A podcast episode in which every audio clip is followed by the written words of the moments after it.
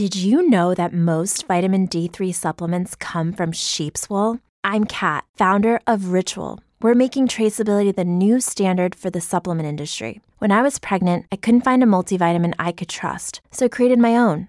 Ours is made traceable, third party tested, and clean label project certified. Oh, and our vitamin D3, it comes from sustainably harvested lichen from England, not sheep. Trace for yourself with 25% off at ritual.com slash podcast. For the ones who work hard to ensure their crew can always go the extra mile, and the ones who get in early so everyone can go home on time, there's Grainger, offering professional grade supplies backed by product experts so you can quickly and easily find what you need.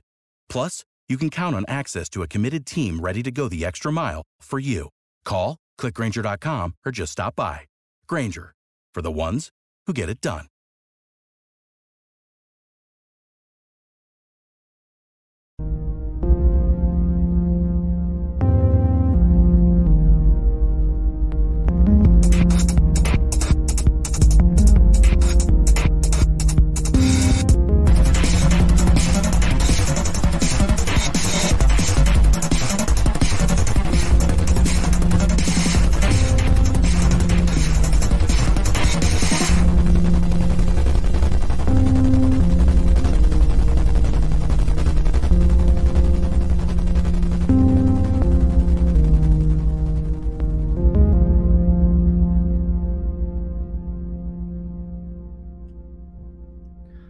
Good evening, everybody. Uh, I'm Jacob Daniel, host of the Daniel 3 podcast. Thanks for tuning in. Um, I'm just going to get right into it. I don't have too much of an intro. I'm excited to bring on tonight's guest. Um, it's Tasha Cohen's husband. How you doing, man? Yes, I'm doing good, man. How are you doing? Thanks for having me on. Yeah, thanks for uh, thanks for agreeing to come on. Um, uh, I have to, but before we get into like the deeper conversation, I have to thank you and also Joe because your uh, campaign was actually successful in bringing my wife into the liberty movement. And so I Oh, wanted wow. to get that awesome. uh, out there because I mean she'd always been kind of like libertarian adjacent and like you know like she wasn't like completely unsympathetic, but Right. um it was it was when you guys went on tour and you know she was listening to she was sharing videos of, of Joe sharing videos of you and stuff and uh you know was excited like got a yard sign put a bumper sticker on like it was the first time that she really got excited about uh you know like po- like politics and supporting a, a can like you know candidates and stuff so um awesome. so I, I thought I'd just share that with you. Um, it was definitely, uh, you know, cool to see her get get involved, and since then, you know, we've both gotten involved more in the movement and the party. So, um, you know, Yeah, what absolutely. was Thank you. yeah. So, um, get into it. You know, one of the first questions I wanted to ask you when you, when I, when I got you on is like, um, what can like what motivated you to get involved in in in politics? You know, as a libertarian. Um, Yeah. that, that that was one of those that was uh like your motivations and stuff is something I wanted to get started with. Sure. So, um, well, first of all, it, it actually the intro about your wife is a big part of that getting involved in politics. I realized that there was because up until that point, I really thought all of my political involvement was outside of electoral politics. I, I have been uh, an ANCAP, anarchist, whatever you want to call it, for a few years now. Um, and um, in fact, at, at least since, uh, in fact, looking back, I had been saying that I'd been an anarchist since about 2015. Uh, and then looking back at like old Facebook posts, I was at least realizing that I was probably in somewhat of an anarchist like 2013, 2014. And so, but I was at that point, I was still very involved in my business. Um, after I was diagnosed with MS, and then more importantly, after they started, after we had the conversation about my MS treatment options, and they said that the goal of the course of my treatment was to slow down the rate of the progression of my MS to where it wasn't much different than the aging process. That hit me like a ton of bricks. I was Mm. still in that like early 30s where you fool yourself into not really realizing that you know uh death is imminent and even before that uh you know your your slow decline is is already happening uh and and you don't quite feel it yet um and as depressing as that sounds that hit me like a ton of bricks but it also woke me up to thinking i want to do what i can while i can when i can and I was at a point at that point where I, I didn't have to work anymore to uh, to to you know be able to afford to live, and so I you know we reti- I retired and I went full on into my activism. Now at that point, my activism was mostly outside of the electoral political spectrum. I didn't think it had much use. I thought it was more important to message people about self ownership and to talk to people about you know the fact that you know it wasn't just that they didn't need the republican or democrat parties they didn't need any party they didn't even need government they just needed to uh, to recognize their self ownership and begin pulling away from the state. And there's definitely a place for that in in the liberty movement. Then uh, oddly enough it was actually vermin supreme who got me into the libertarian party. And the reason was because i realized that uh, you can actually use politics and you can use running for office to try to get good people in office who can who can do less damage or or, or actually try to undo the damage who uh, than the, the from the people that were you know in the Republican and Democrat parties or just statists in general. But you also can use politics, electoral politics, uh, and the undue deference that politicians receive for some reason. Uh, simply declaring, I'm running for whatever. Okay, you're still whoever you said you were, but it, it immediately comes with a certain level of I, I would call undue deference, undue respect, um, to be able to reach people and talk with them about liberty. Um, I'm still just Spike Cohen. But now that I'm Spike Cohen, former Libertarian VP candidate, I was just on RT earlier today. Uh, I was just on Kennedy the week before. Uh, we're scheduling some other stuff that I, I, can't talk about yet, but you know, national and international stuff because I ran for vice president. Your your wife was open to liberty through the electoral political system, right? So, yep. It, if nothing else, it's an effective way to message to people. And yes, you can do some harm reduction too. You can get some people in office um, who can do undo the damage or or try to stop the damage being done um, in office and in the meantime bring people into the movement. So that's actually it was that realization it was actually through vermin supreme it was that realization back in 2019 that got me into politics and you know two years later here i am. Almost to the day two years later here i am. Wow that's that's awesome. Yeah and you know i i remember when i became an anarchist yeah i didn't understand why people were politically involved anarchists. It was weird because like the the friends who kind of like brought me to the liberty movement um were, were people in the Mises caucus. And so it was yep. weird that like they spent all this time convincing me the state is evil and politicians are evil. And then it was like, okay, cool, you got me there. But like, why are you guys do, doing the LP then? Isn't that kind of like mm. contradictory? So it took me a while yep. to kind of, you know, realize the the utility there. Um, yeah. but you know, some, the state is the state yeah. is evil. Now here's why. Here's who we're running for city council. It's like, yeah, what? yeah, yeah, exactly. Yeah. Well, and what's really frustrating is like, so then when when like uh, me and my wife got really excited for um, yours and Joe's campaign, a lot mm-hmm. of fellow like libertarian like anarchists that we knew, yep. um, and especially like I'm big into like the Christian anarchist sphere because like you know mm-hmm. that's my podcast is. Um, yeah.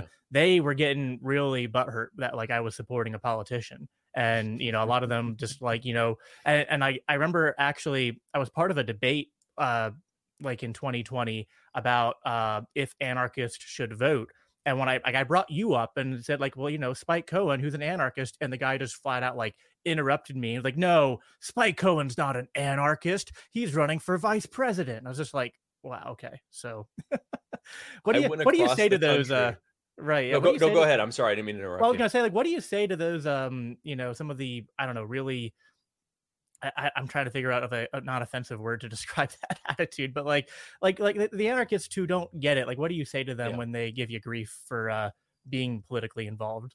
I say to them that I fully respect and understand their position, and I look forward to the day when we can say, "Yeah, I, am not involved in politics. That's not for me, and I'm not, you know, I'm I'm I'm over here just living my life free, and you know, the state can, or or you know, the people that are calling for state authority can can you know go screw off or whatever." And unfortunately, we're not there. And if they want to remain in that, I fully understand that from a principled standpoint. I, have had anarchists who have come to some of my events uh, even after the election, and they're like give me the argument to vote. And I'm like, harm reduction.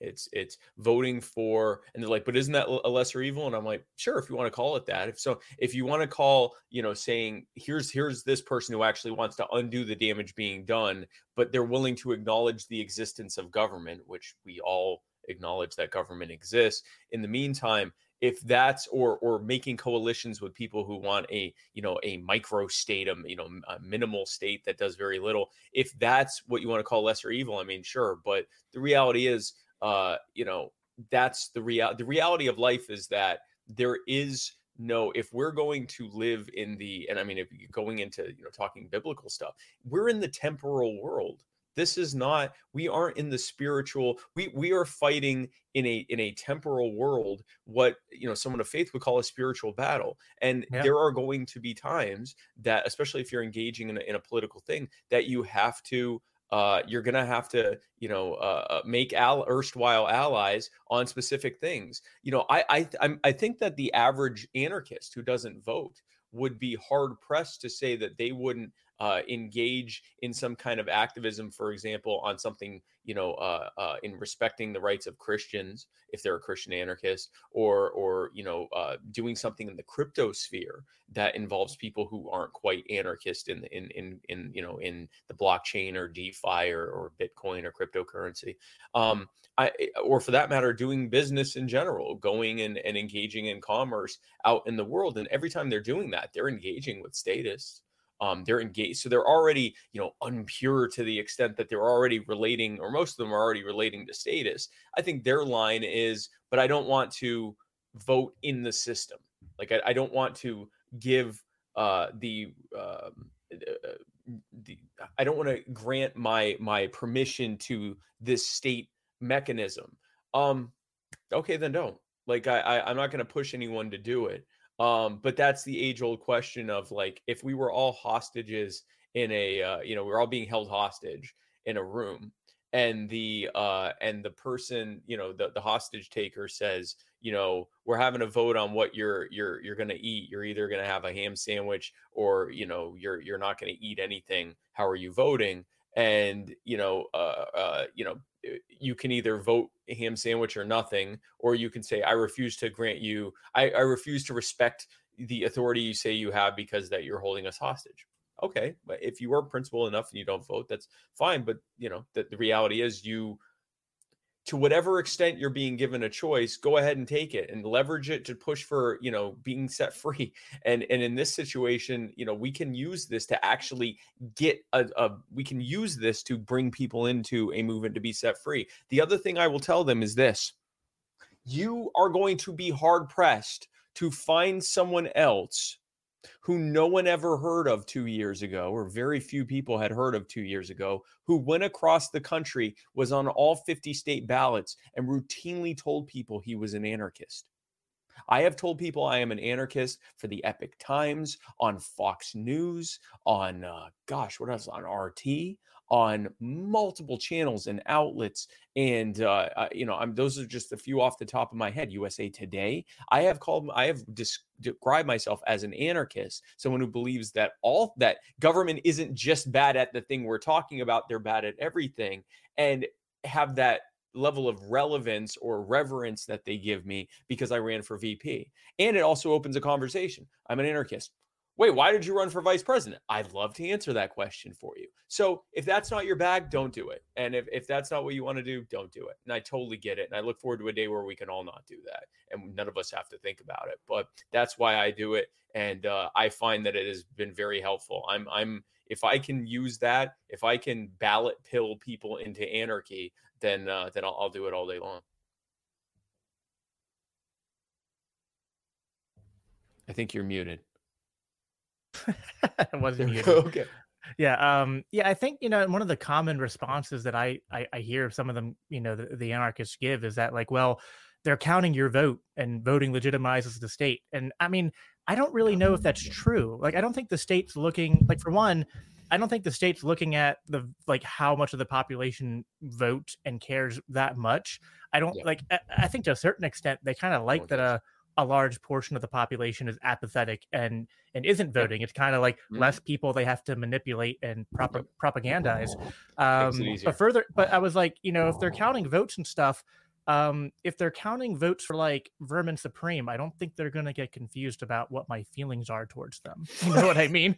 like, bro, yeah, no. If anything, hundred people voted for Vermin Supreme. Oh, wow, cool state's been legitimized. If, if you hear, you know, millions of people voted for someone who they almost all realized had very little to no chance of winning this election because that's how big that's a vote of no confidence. That's like a NOTA vote, basically. Yeah. Um, I I understand what they're saying. The government does not care. Major media does not care. Uh, I believe it was in the 1970s after the um, Whitewater scandal and then the pardoning of Nixon and then the, you know, J- Jimmy Carter being an absolute mess. Um, that we started seeing uh, elections. I believe that electoral in, in the, I forget, I think it was in the 1976 presidential election. The, um, the, uh, uh, the um, participation rate was in the low 30s. And I mean, that meant that, that low 30s of uh, registered voters. So uh, that doesn't include those who aren't voting. So you're literally at a situation where, like, at that point, probably what 15% of the population was voting uh, uh, of, of like adults 85 or, or 15% or 10% of the population total including uh, children and felons and whatever else who can't vote no one there was saying, oh, yeah, the democratic system is falling apart and the government has no legitimacy to, to exist. And frankly, if it had been 6%, no one would be saying that. The government doesn't actually, the only reason that they even have a democratic system is so that they can say, hey, if you don't like it, you could be voting. So it, it it it it is what grants it legitimacy to that extent, but it's not based on numbers or participation. It, exi- it it's based on it existing in the first place, and whether you vote or not means absolutely nothing to them. If you don't vote, great, that's one less vote uh, that that that they, that's difficult for them. Um, the real, in my mind, real, you know, some of the one of the more effective ways uh, that anarchists will fight against the state is leverage their own systems against them and actually use their own systems against them and frustrate them. And I would say that if you voted for an anarchist and an anarchist got into office and started spreading anarchy in office, whether that office is mayor or governor or president or city council or whatever, that gives uh, that kills legitimacy of that system. That people are like, yeah, we voted and we don't want any of this. That to me would be a much greater uh, you know, screw you to the system, then no, I'm not participating. I'm boycotting. Okay, great. You boycotted. We won. Yeah.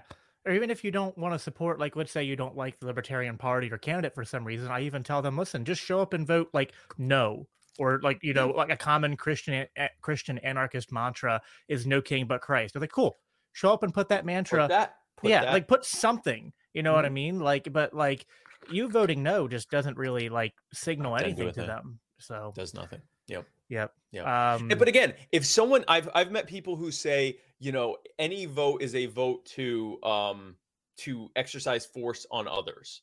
And so even if as a joke or a prank or a protest, I'm not going to do it. It's fine. That's fine. Especially like uh pacifists who say like I, I don't yeah. even want to use defend uh um you know violence in defense. And yeah. so, you know, because I say, listen, voting is violence. I'm using my vote as an act of defense. And they say, well, I don't even want to use violence in defense. Okay. And I that think that's the real sense. reason a lot of Christian anarchists are a little like hesitant to go the political route because a lot of them are actually pacifists. So, yeah. and I, and I and, respect and that. If you are a so, pacifist, if you're yeah. a pacifist, then you know what? Actually, it's possible that the most uh, I might be talking people out of voting at this point, but I, I, will say, listen, if you're a pacifist and you see uh, uh, violence even in self-defense as as something that you as a christian can't do or you as a, a pacifist for whatever reason you're a pacifist can't do and you see voting as an act of proxy violence and that even in defense would be wrong and according to your belief system or values or faith then I, am not going to give you. I don't give people a hard time. I don't vote shame people gen, in general, and especially not for people who, for principled reasons of you know uh, of non-aggression and and passivity they choose not to do it it's not something i'm going to do i'm not a pacifist um, but if if it's something that that's that's uh, a manifestation of your beliefs and your values then do it I, I say do it or don't don't do it and it's like eh, i'm sympathetic to their position but i guess it's like you know I, I abhor violence. I mean, I think all libertarians abhor, of course, abhor violence. Yeah. But it's like, to me, it's like if we actually want to talk about realistic paths towards at, at least like de-escalating state violence. Like, I mean, the Right. idea that Ancapistan around the corner is is just fantasy. I, I think No, like God. the, the best we can do right now is try to like move the ball in the right direction.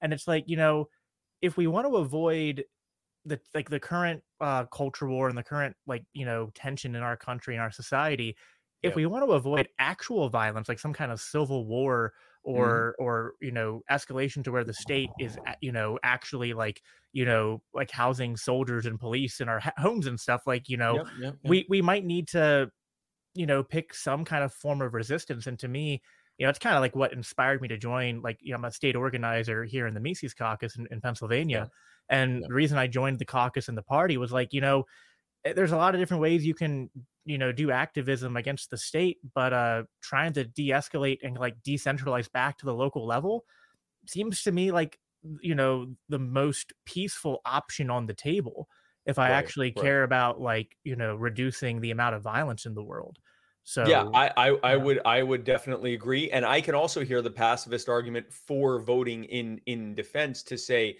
I'm voting as an act of removing violence. I'm only yeah and, and for that reason, I'm not going to vote for a candidate who wants a smaller government. I'm going to vote for a candidate who, deep down, their end goal is no government or uh, you know ending or greatly es- de-escalating that violence. You know that that could also be seen as an act of of of non violence of uh, an action of canceling out someone's act of violence but without actually proxy violence uh, of their own again it, it's really how you just decide to define that but i'm also not a, a, a pacifist because you could Yeah. say to someone like that you could use the analogy of if someone's you know breaking into your home and you're you think that the least violent course of action is to do something you know physical to stop them from hurting others and they go well but that that's their choice to make to, to be violent. I'm not going to make a, a choice to be violent. I'm i'm choosing not to be violent. And especially if it's from a, a christian angle they're now adding a metaphysical uh, layer to that of you know i believe that we should be turning the cheek at all times and, and everything and I, i'm not going to get into an argument about someone's faith about on these issues. If if someone truly doesn't want to ever exercise what they perceive to be violence honestly if all if there were more people like that we'd be in a much better place right now. Like if, if the majority of people said I- i'm i'm going to you know not exercise violence against others in any situation we already have a more peaceful society so far True. be it for me to try i can simply tell them why i think it's not necessarily violence what they're doing but you know that's that's their choice to make and i i, I really my energy i feel like is better spent arguing with the people who think that violence should be used to make Right. healthcare affordable or you know use violence to you know make our cities safer uh, or or to uh, you know make it so their children can afford uh, you know going to college or something like that because they also have very valid and legitimate concerns but they're buying into the monster that created the mess that they're worried about in the first place and i i would much rather spend time convincing you know showing them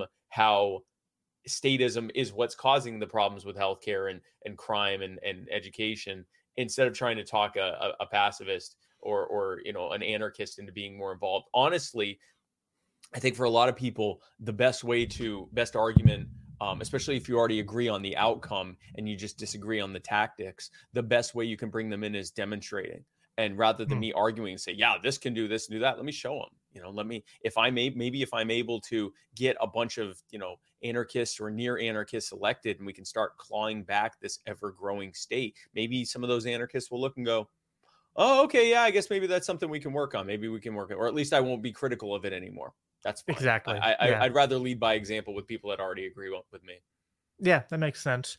Um you know as, as far as you know just to shift gears to a different topic here Sure. um you know when we're when we're out there and we're trying to engage with you know people who aren't in our spheres who aren't anarchists who aren't even Yeah. you know you know minarchist libertarians and we're we're Right. trying to message them you know like one of the things that attracted me to the Mises caucus was that they you know messaging is very important to them now they also have you know we talk a lot about strategy and like decentralization nullification Yep, at the local yep. level um, and i think that's important too but like the messaging is something that i really wanted to see improved in both the libertarian party and in our candidates. Um, you know i think you uh, you, you and joe uh, to, to be fair i think especially you in my opinion did a good job of messaging and like you know that's the kind of stuff i want to see more of out of our candidates and out of our you know both national and state affiliates. But there's kind of like I guess a hard balance there, and sometimes in the uh, LP circles there's a little bit of like you know d- divisiveness and, and contentious um, you know arguments about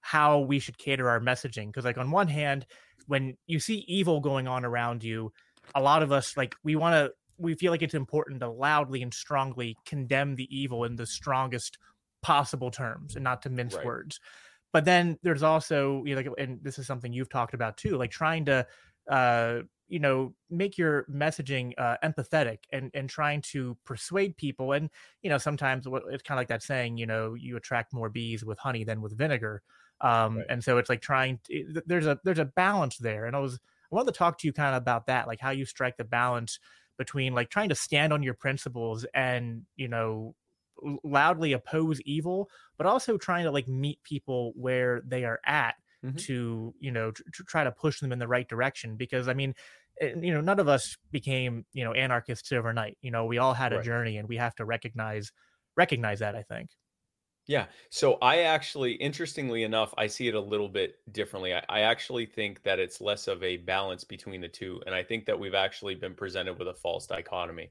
that hmm. you have to choose between principle and relatability and i think it's the opposite of that i think that principle is the message that you are saying.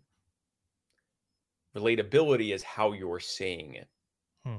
And so I think that, and I think honestly, you know, uh, uh, this is especially within the LP, but I guess probably in the liberty movement in general, but especially in the in the Libertarian Party, we've had this false dichotomy of, well, we need to be relatable, and relatable means you know watering down the message and then on the other side and they don't say watering down the you know making it more you know accessible in other words watering down the message and then on the other side is and not just watering down how we say it or presenting it in a way that's more maybe bite-sized chunks but like literally what we're calling for being less than what we actually want um, and then on the other side, you have the people who say, "Well, no, we need to be principled above all, and I don't even care if they want if they want to hear it or not. Facts don't care about their feelings." Well, those are both uniquely terrible approaches, and uh, no one is going to want to hear a message from someone who is a jerk who calls them murderers and welfare queens and participants in their own destruction and all of that stuff. Uh, no one really wants. Very rarely is someone ready to hear that. Um, and usually they were already pretty close to hearing us anyway. Any message could have brought them in. It just so happened that was the message they heard. No one's like, "Oh wow, I was wondering how to be able to, uh, you know, afford college for my kids," but this guy over here called me a murderer and a rapist. So I'm definitely going to check that out.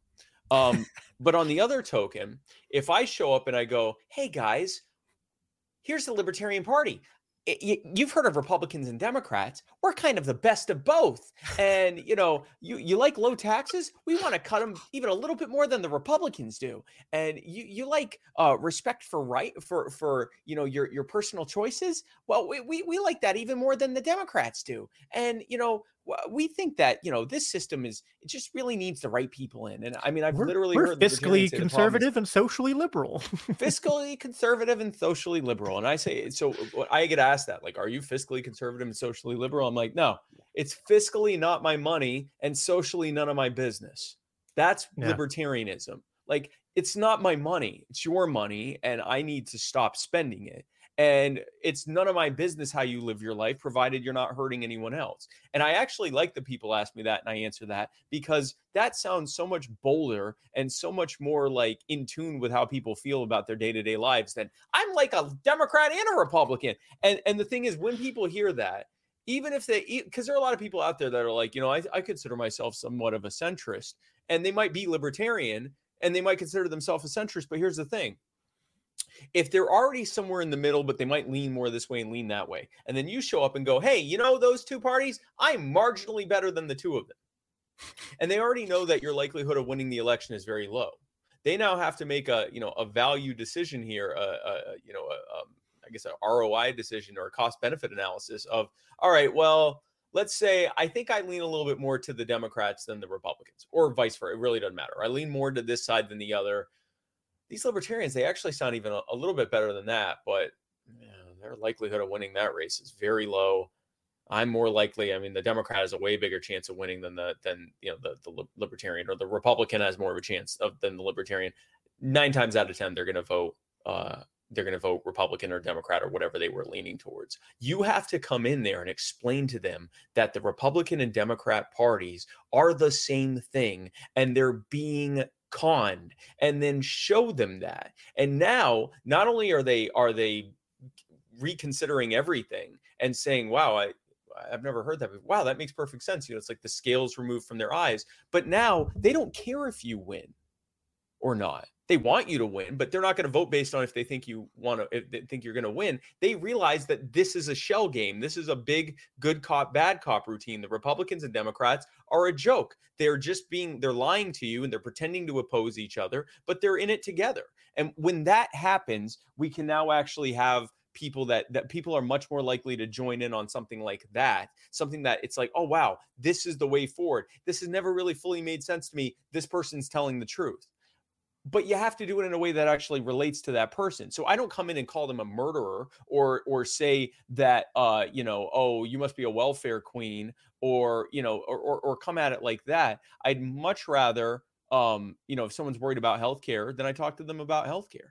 I say yeah our healthcare system is a mess. Look at all the money that's being spent on healthcare in this country compared to other developed countries. We're spending three times as much. We're, we're actually spending more money per taxpayer uh, more taxpayer money per patient than almost any other country on earth. And then we're paying twice that out of pocket. So we're paying something like three times the developed national average. And our healthcare system certainly isn't three times better than theirs. Um, and and we know why. It's to benefit these multi-billionaire crony corporations, and it's been set up by Republicans and Democrats, and it's it's it's literally set up in order to make healthcare as expensive and onerous as possible, with the hope that eventually we'll just throw up our hands and say, okay, put government in charge of it entirely.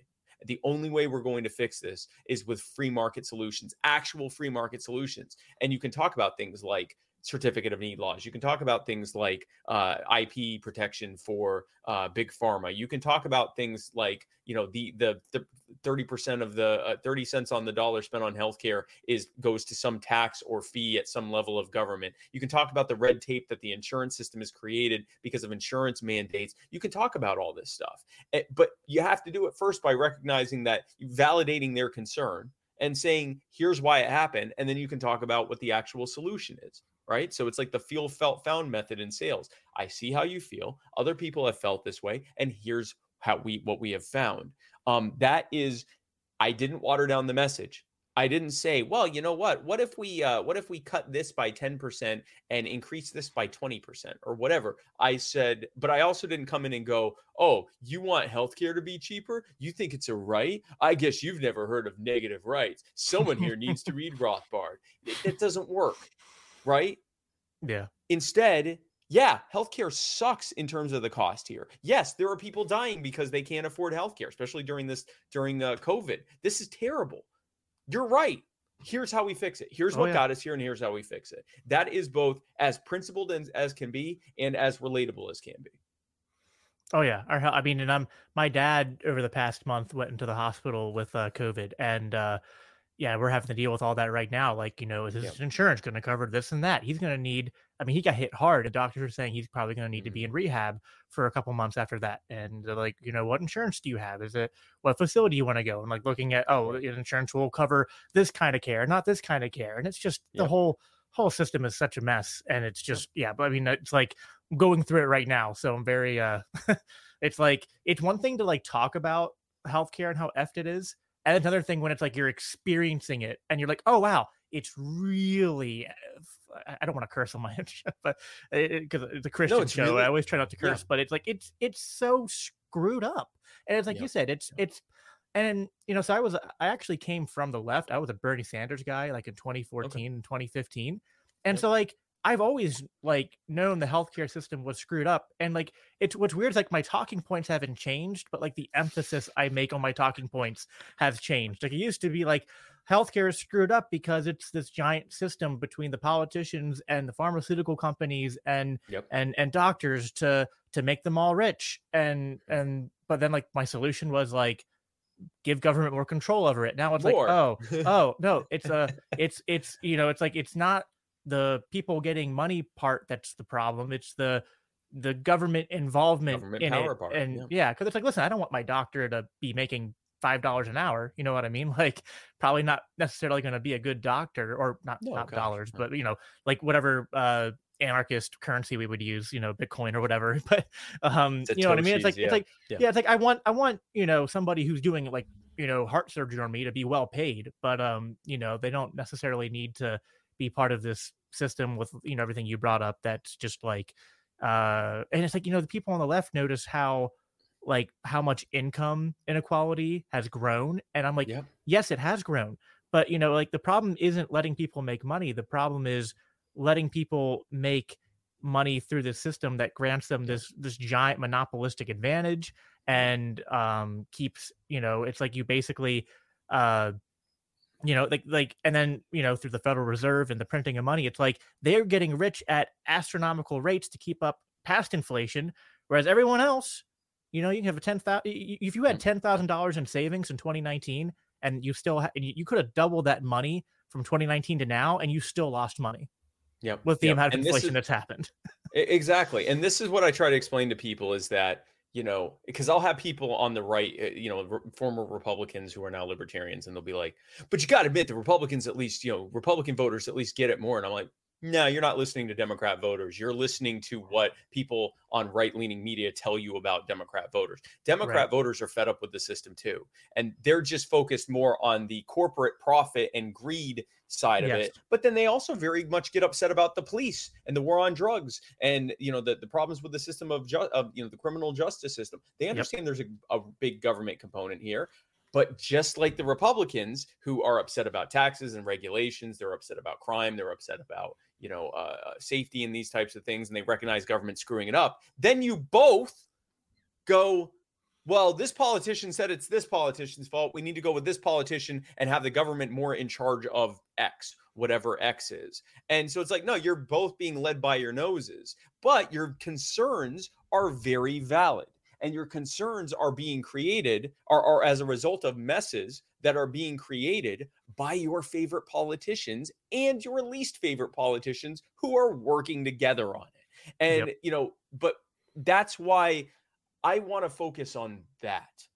I'm not. I don't do culture wars. What do you think about? You know, I was just in uh, uh, Manatee County, uh, Florida, uh, in uh, Bradenton a couple two day two days ago actually, and I was there to speak to the Manatee County Board. They have the abortion ban bill that they Hmm. copied after the Texas bill, and it basically creates a new snitching system uh, to ban abortion, which they say will get get around the Roe v. Wade decision by saying, well, it doesn't matter if it's constitutional or not because we're not we're using the civil courts and snitches instead of the police and the criminal justice system, so it's not really government doing it. First of all, that's not going to work, but let's pretend it did work.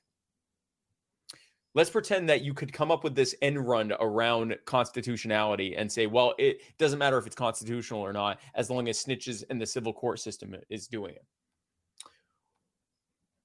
Gun bans, speech bans, vaccination mandates, mask man, every single thing you want that otherwise could be ruled unconstitutional is going to come and it's going to use the snitch system. Now it's you you and your neighbor fighting constantly and snitching on each other and hating each other. And and this was, you know, so-called small government Republicans that were pushing this in the county board saying, well, you know, this is to fight for the unborn. Well, first of all, there are no abortion clinics in your county. So this is virtue signaling to the pro-lifers. But second of all, this has this is you're using the pretext of abortion to create something that, if it actually worked, would end any semblance of constitutional protection of your inalienable rights. Every single thing, because you're not challenging the constitutionality of Roe v. Wade or abortion. You're challenge you're challenging that this. You're saying that this sidesteps even the concern of constitutionality. And these are people that supposedly say, you know, co- government should be as uh, little involved in your lives as possible. So Republicans and Democrats are led by their noses uh, into really bad things uh, because they are they harness their fears and resentments and we need to get into that part where they're fearful and resentful and say yeah you're right this is a problem. Here's how we here's what caused it. Here's how both the people you like and the people you hate work together to create this mess and here's how we can actually fix it Yeah, you know, abortion is such a, a sticky issue for a lot of Christians, and you know, it's Yeah. like, and and like I get it, like morally as a Christian, I am against abortion, and but I I, I upset even sometimes I think my own audience sometimes with how consistent I I try to be with the anarchist position even on abortion because I I just ask them like consider the implications. Like remember that at the end of every law is a, a man with a gun, right? I was like, so how is an abortion ban going to be enforced? Other than I mean, like this weird thing you're talking about, which I haven't looked into, but that sounds like it's just not going to work at all. But like at the end of it the would day, get it, yeah, would it one of two things would happen they'd either bu- waste a bunch of money and it would get struck down or they'd waste a bunch of money and it would be upheld and now there's nothing even resembling constitutional you want to see an Yeah. acceleration of the growth of the super state let this thing actually get upheld but well, sorry, and it's ahead. like it's like you know, I know a lot of people, including my own wife, you know, women who have had miscarriages. Do you really, you know, while you're going through the emotional turmoil of a miscarriage, to have the state come and do an investigation on whether your Yep. miscarriage was, you know, like a natural death or a premeditated murder? Like, do Yeah. we really want to create this kind of invasion of privacy in our society? And then it's like, listen, I'm I'm against abortion, but uh, okay, so what do we do for the woman who, tr- you know, like tried to get an abortion and we stopped her, lock her in jail for the next two years while she's pregnant with it? I was like, there are no solutions here. Like, the, if you know, the only solutions if you don't w- want people to get abortions are to, you know, like research the reasons why women get abortions. And you know what? It ends up a lot of people, I'm not saying everyone, but a lot of people seek abortions out because they feel like they have no social system, like support system around them, and for economic reasons. And it's like instead of wasting all this money lobbying to Republicans who will never do anything to actually decrease the number of abortions in society, how about put all that time and money and energy into better supporting uh women who are facing a emergency you know crisis pregnancy in your community? Exactly. Seems like it's Yeah. going to work a lot like if the goal is actually to decrease abortions pick the, me- the the means that will actually decrease abortions not the means that will a fail to do that and b now you just granted the government that much more power to in- invade you know the, the privacy of your your private life and then you know or like what you said if you try to find a way to to side skirt the constitutionality somehow like great you gave the government another way to try to Another oppress us. power. just Yep, what exactly. we needed so yeah Exactly. And- and- and the thing is you always have to look at remove the pretext in this case abortion and look at the power they want okay so uh, you know always always think of yourself as a hen in a hen house and politicians as the fox trying to figure out how to get in and Right. when you do that if you look at it through that filter and you and, and then when anytime they have a new idea remove the pretext healthcare education uh, abortion whatever it is just put an x there and look at what they're actually proposing and say to yourself, do I want the the government to have the power for any reason to be able to do this thing? And Right. if the answer to that is no, then fight tooth and nail against that new power. Because even if you're against abortion, you're giving government a new power. And let's be very clear, because even pro, the most avid pro-lifers I know recognize that they're not going to stop every single abortion. They just want to greatly decrease them by making them illegal. I have news for you. The war on drugs has led to more drug use and powerful cartels providing them. Yep. The war on terror has led to more terrorism and powerful terrorist groups doing it. I am certain, of course, that the US government will totally nail the war on abortion, though. And that Yep. there's no way that it will result in even more abortions with powerful cartels providing them. Now, let me explain why I personally, as and I consider myself pro-life. I think abortions are a more often than not a, a gruesome and regrettable decision. And I think it's much better for us to look at the reasons that abortions are happening, which are nine times out, well, eight, at least seven or eight times out of 10, they're economic reasons. Yeah. And we need to look at that and address that. And I'm not talking new government programs, I'm talking the opposite. I'm talking getting government out of the way so that people can prosper and flourish more, which will lead Yeah. to less abortions. But I, I, do, I do not like abortions. I do not, you know, people, I've been asked if I want to participate in a, you know, celebrate abortion thing. No, no. And I don't want to celebrate the choice. I think it's just a terrible, terrible, terrible, regretful thing. And I, I feel terrible about it that, that, that this is happening as often as it does. The only constitutional way, and I know we're anarchists, but we also have to look at the mechanism for how this would happen. The only way that Roe v. Wade can be subverted is if through probably a constitutional amendment, the uh, the 14th Amendment right to equal protection is granted to uh, is start is decreed to start at the moment of conception. That's the only way that that's going to happen. They're not going to be able to use some arbitrary thing like you know heartbeat or or brain activity because it's it's nearly impossible to measure something like that. They're go- if it's not birth, which is what it currently is, then it's going to have to be like conception. It's going to have to be like the the other hard beginning there. And yeah. if that had happened, if that had already been in place in 1982, I wouldn't be here because my mother had multiple failed pregnancies before she had me. And if there were 14th Amendment protections for uh, feed it for zygotes and fetuses, then not only would every single one of those been investigated, but after probably the first couple of them, maybe even the, after the first one, uh, my mother goes to get pregnant. The government is going to say, "Yeah, no, you can't do that. If you if you are knowingly creating a life that you know is likely not to live, and it dies, that's negligent homicide or some other offense. Uh, that, yeah. that's a crime you've committed, which inevitably means they're going to have to have some kind of licensing system for abort for uh, pregnancies because the only way they can keep track of it is through pregnancy licensing. Now, yeah. before you call me a crazy person, you have no, to I... get a license to fish. Yeah. Yeah, you have to get a license to do an increasing number of things that are just basic stuff. There are places where you have to have a license to collect rainwater. You got to pay a fee on it. You don't think they're chomping at the bit to have a, a, a license for pregnancy and all the stuff that would come with that? Okay, because now that's a barrier to entry because there's definitely going to be a fee for it, and they're yeah. going to have to say that your BMI has to be below a certain level before you got pregnant, and you're going to have to, you know, do regular checks, not just for the health of the baby, but for the uh, satiation of the state, the satisfaction of the state, to make sure that you're as healthy as possible this of course is inevitably going to disproportionately uh, discriminate not just through cost but through enforcement against the people that they always enforce it against the most the poor and the, and the marginalized. God yes. forbid a homeless person gets pregnant. Like this yeah. and then inevitably you are going to have situations where people who got pregnant and we're not able to do it because you know and then you'll have i can already hear it i'm not against pregnancy. I'm just against illegal pregnancy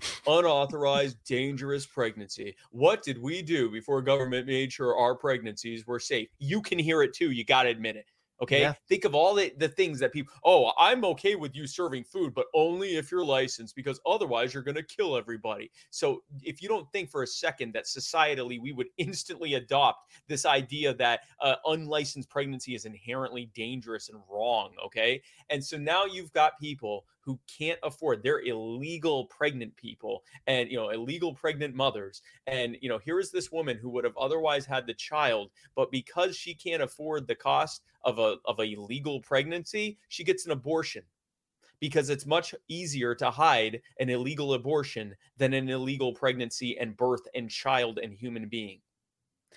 Inevitably the war on abortion would lead to more abortions Yep. So if you actually want to address the topic of abortion, address the vast majority of women who get abortions are mothered. They're not the baby murderer character caricature you've been presented. They are mothers. Two between two thirds and three quarters of mothers of, of women who get abortions are already a parent to at least one child, and they realize that they can't afford another child. So address the economic reasons why women aren't getting abortions. And you can do that through advocacy for policies that you know uh, that disproportionately you know uh, help the the working poor like getting rid of occupational licensing laws getting rid of burdensome onerous zoning laws that don't allow them to do business in their homes you know getting rid of stuff uh, taxes on payroll and things like that. You know uh, policy things that help that will disproportionately help they'll help all of us, but they'll disproportionately help the poorest among us. Or maybe you could spend all that money you're spending on pro-life ad- advocacy and work with charities who are actually meeting with women who are considering having abortions and saying, "We'll help you for you know the first few years. We'll help you get you on your feet. Try to help you find a job afterwards. Try to help you you know get get the the, the support that you need. Have you part of this social support network where we help each other. You know, mutual aid, what anarchists believe in. Do that." Put yeah. your time these things. We can actually reduce abortions. Stop giving the state more power. It doesn't just violate your rights, it makes that problem worse every time. Yep, 100% agree. Couldn't couldn't have said it better than that.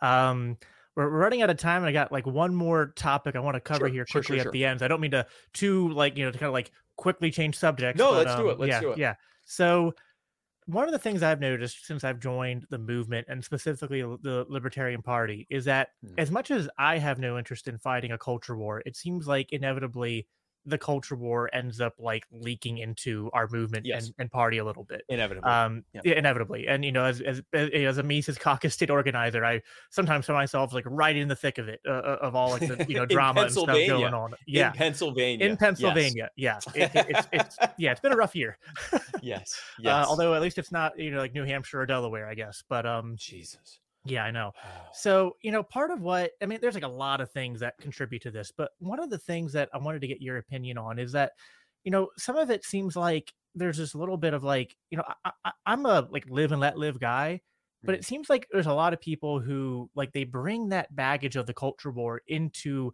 the party and and, Yep. and I'm, I don't even want to single out one side. I think Mhm. you know there are people on on both like sides or whatever that that that Yep. do this, but it's like no, listen, like I'm a Christian and I, I Mhm. tend to be more of a like social conservative when it comes Mm-hmm. to issues of marriage, sex, gender, and whatever. Those are just my beliefs. You know, as an anarchist, it's like I don't advocate for any state laws on any of those issues at all. Yep. Um, Yep. but like I do ask that like I be allowed to, you know, like with you know, in good conscience and good good faith, like be allowed to have my beliefs Have your opinion. um yeah. And, and i can you know it, it in the same way that i can engage with an atheist who doesn't believe in my god i can engage with someone from the uh, gsm community who Mm-hmm. has you know views on sex and gender that that i just don't quite see or, or agree with doesn't mean i you know what i mean but I, I find that a lot of uh the tension sometimes come from uh, Christians or even just like conservative leaning people or just people who Mhm. don't really fit a certain sort of like uh social progressive mindset that I mhm. think has been you know kind of like the the, the dominant culture in the LP and liberty movement for a while it- they have a hard time fitting in and, it, and then it ends up being the culture war all over again but within Mhm. our party and movement. And it's like I have no interest in fighting it. I, I want to Yeah. focus on fighting the state, but I have a hard time getting you know both sides to stop. Like I like I people who I agree with on the issues and stuff, but I go like, listen, like let's not focus on the fact that there's people that have different beliefs than us, while like there's a genocide going on in Yemen.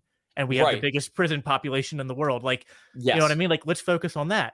And then Right. on the same side, to the people who disagree with me on those social issues, I'm like, hey, do we really have to fight about like what I believe about these topics when it's like we agree on like can't we just put to rest this like 10 to 20 percent we disagree on when this 80 percent we are in perfect agreement and like I'd, I'd like to see the liberty movement and the party Mhm. specifically move forward and put that culture war to bed but Right. it seems like you know sometimes i feel like i'm and i know there's others like me who feel that way Mhm. but at Yeah. times i feel like i'm like this lone voice in the desert like trying to like you know shout you're- and i'm not getting you're, heard You're you're not. You are you are one of the few that's willing to actually say that. But the reality is, the vast majority of libertarians are like, can we just live our own lives?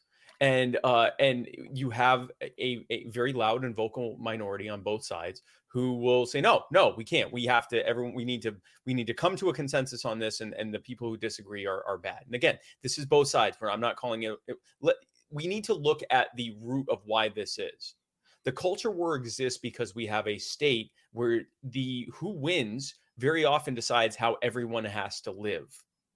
And what we're seeing now, this um, and it's largely based on gender and and sexual uh, um, um, uh, identification issues, uh, you know, sexuality, who you're attracted to, what your gender is, and so forth. It's largely based on that, but those are just the two biggest you know prongs in this overall offensive that's coming from the progressive left right now we have to keep in mind this is actually them advancing on a battlefield where after decades or in some cases centuries it has been the the more religious or at least the more Yes. conservative elements who have been pushing against them you know there are people who are still alive now uh, in fact not just alive there are people who are only in their 60s 70s who were you know alive when the government said that being homosexual uh, is illegal in many states and was enforced uh, and, and not being attracted to to the same sex was illegal, but actually engaging in it. In fact, some of the states still have Yeah. those laws on the books,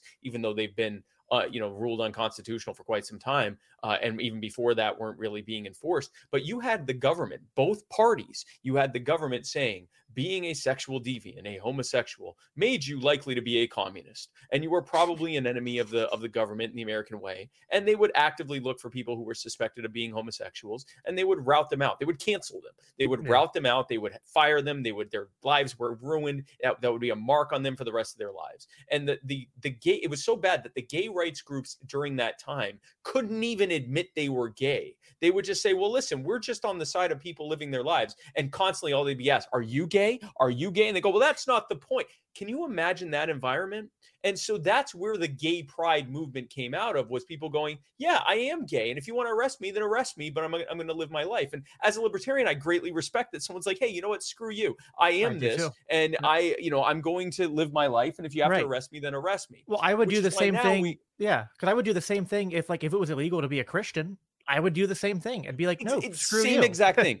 Yes, so even yes. even though it's so even though it's like even if I have disagreements about like from my my religious perspective about like, right. well, that's not the way I would live my life. It's like if I don't defend your right to live your exactly. life that way, then my right. And I think you're exactly right on where this is coming from. And the way I've described yeah. it is like the way the same way Ron Paul really like woke a lot of us up to how hmm. the what happened on 9-11 was blowback for decades of American uh, foreign policy blowback. in the Middle East. This is blowback, unfortunately. Is blowback. And as a Christian conservative, I have to call out my fellow Christian conservatives to be like, this.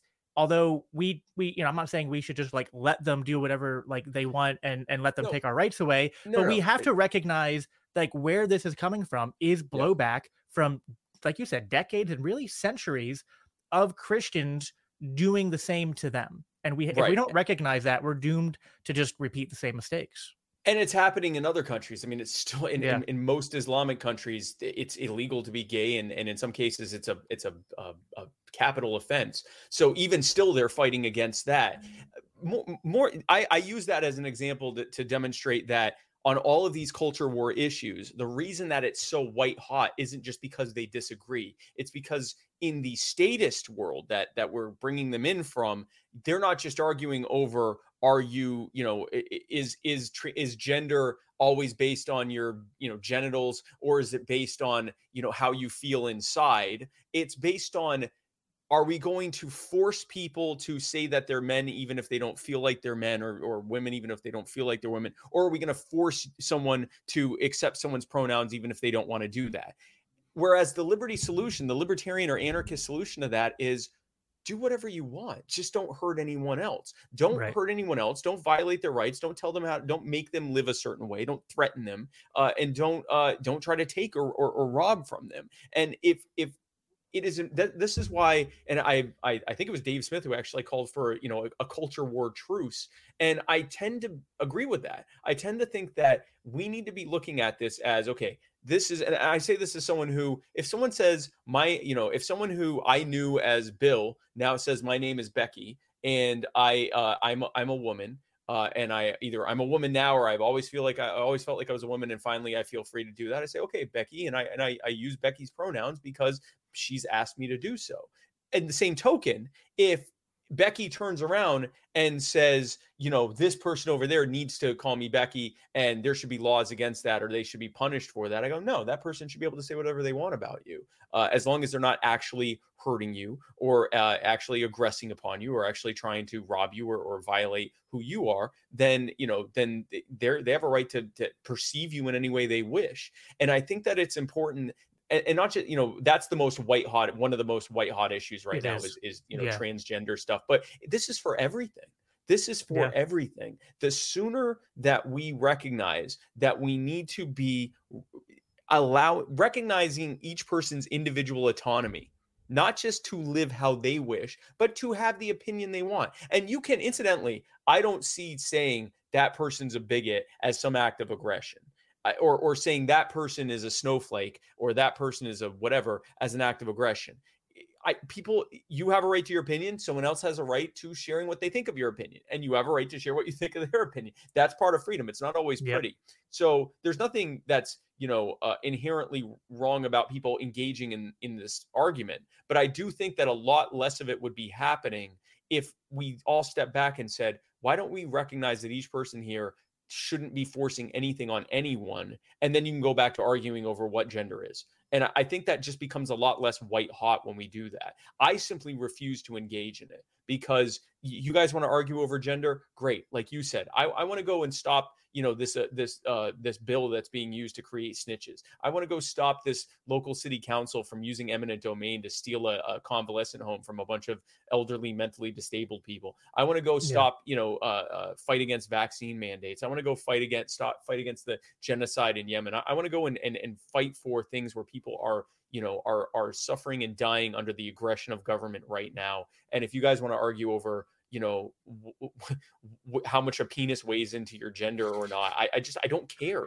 like I just I, don't the, it doesn't affect yeah. me personally and yeah. I don't. I it's it's. I understand it. It affects you. Uh, I understand it would affect a trans person personally. I understand it would affect someone who's being threatened with you know uh, state action if they don't acknowledge someone's gender. Per I, I get it. It affects you personally. Why don't we just agree that you should be able to decide how you feel about it, and they should be able to, to decide how they feel about it. And if you guys insist on continuing to argue, that's fine. I have no interest in it. I have zero interest whatsoever. I want to go and fight for people, including trans people who right now are being threatened with murder by the government for being that. Like, if we're going to talk about trans rights, let's go talk about like the the um uh, the the bill that was passed in uh, in uh, was it Ghana? Let's go talk about that, or let's go talk about people that are actually threatening state action against trans people or, or against gay people. Like let's let's if if that's what we're gonna do, let's focus on actual aggression. If we're gonna do that, if we're gonna talk about you know uh, uh Christian persecution, let's talk about places where if you st- uh, countries where if you stand up, hold up the Bible and say this is my holy book,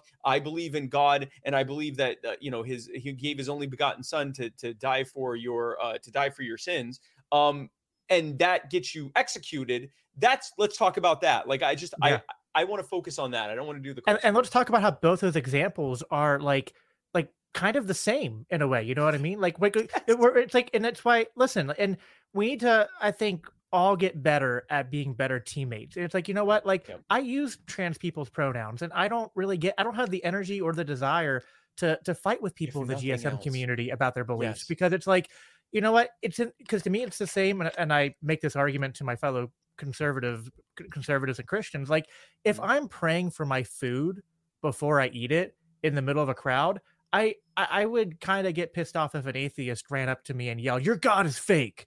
You know right. what I mean? Thank you. like it, it, would be a, like I'm not saying that that's not aggression, but it would kind of be like a dick move. So it's like yes, in the same way, like I don't need to be loudly, you know, going around to to people with different social views or different religious views and making that a big deal, especially in a space where we're supposed to be teammates and allies and be working towards uh, a greater goal. So, I mean, uh, that, that's yeah. That's I'm actually a very agreement. good parallel because people will say, "Well, I don't, I, I don't believe that transgenders are, um, you know, uh, that transgenderism is real uh, and so I don't want to re- I, I don't want to respect their pronouns. Okay, great. And they'll say and they'll say, well, you know, I think that they're just you know it's a fairy tale. Okay, well they, they might think that your faith yeah. is a fairy tale. And and the, here's the yeah. thing: you don't have to respect their pronouns if you think it's a fairy tale. They don't have to respect your religion if they think it's a fairy tale. Maybe it's a good idea to, to not be a dick about it either way. Like yeah, we don't have to respect our ideas in the sense of agreeing, but we should respect the people. You know what I mean? Like that that should be easy. I think. Um, I would hope, you so. know, on both sides. So absolutely. Um, well, yeah. Uh, speaking of pronouns, uh, is this true, Dave? Uh, David Fight said your pronouns are t- Tasha's and spouse. what What makes this funny is that I would love to hear this actually used. Like you know, uh, I've uh, Tasha. Uh, Tasha is a great person. I saw spouse uh, earlier today. Um, yeah, no, um, sure. I don't. I have no oh, idea. God. I mean, uh, if we want to talk about a real crisis, how about the stripping of my identity that's happened this year? That's just the yeah. complete uh, uh, annihilation of anything resembling my own personal existence as a as a as a single human being. I'm I'm not Spike Cohen. I am someone's spouse. They didn't even give me husband. Like I didn't even get the respect of husband. I'm some generic partner to some to someone else entirely. Um, and this has manifested itself well, in no, so see, many no, terrible see, ways. But I called you Tasha's husband though, so I mean, I'm I'm at least okay, trying to uh, no, and I give you more of identity. That, that I appreciate. Okay, that's marginally better, but it's actually gone the other way. So like when I I have uh when we when we go to like you know events, when Tash and I will will fly into an event, and someone shows up to pick us up, take us to the hotel, and it all started. I made the mistake of taking a picture of one of them, and it said Tasha Cohen um, and guest below that. So now I wasn't just a spouse; I was a guest. like I wasn't even related to this person. I'm now just there. And I thought I took a picture. I'm like, how oh, that's funny. Now, Then the next one I go to, it says Tasha Cohen in all big words with the libertarian logo on it. And under that, it says etc. So like it didn't even, there was a possibility I wasn't even there.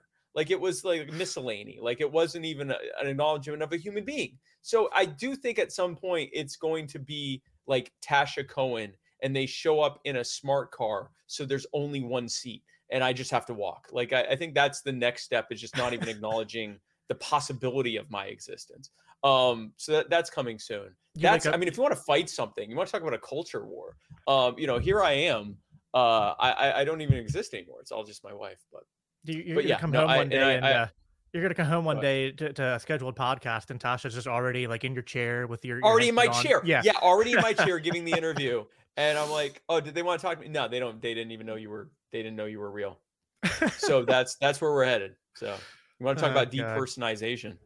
Yeah, that's that's definitely something that we uh we, we need more uh hashtag uh, libertarian unity to uh, stand up for uh, uh spike rights. Those are very important. Yes.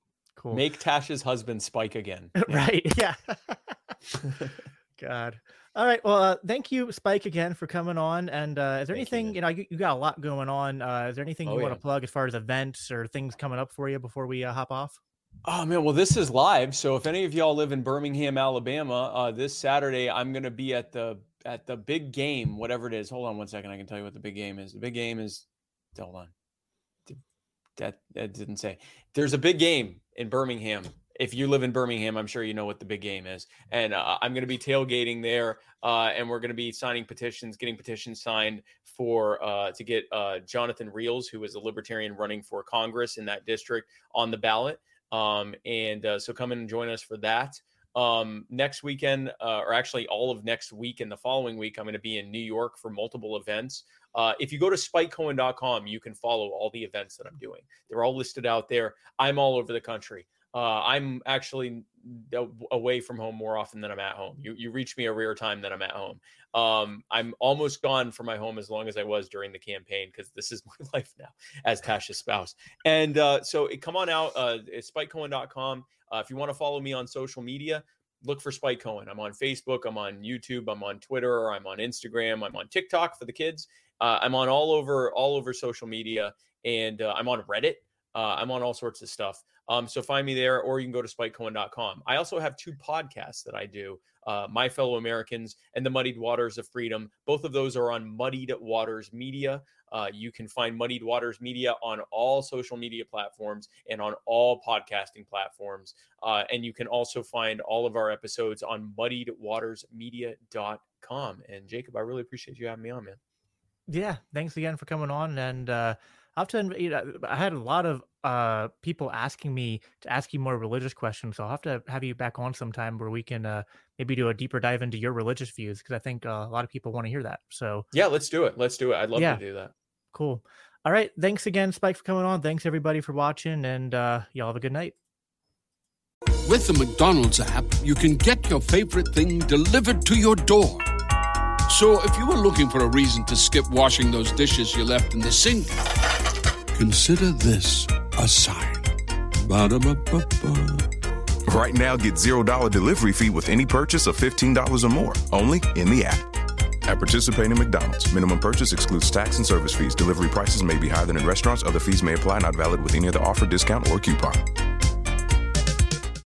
When you need mealtime inspiration, it's worth shopping Kroger, where you'll find over 30,000 mouth-watering choices that excite your inner foodie. And no matter what tasty choice you make, you'll enjoy our everyday low prices, plus extra ways to save, like digital coupons worth over $600 each week. You can also save up to $1 off per gallon at the pump with fuel points. More savings and more inspiring flavors make shopping Kroger worth it every time. Kroger, fresh for everyone. Fuel restrictions apply.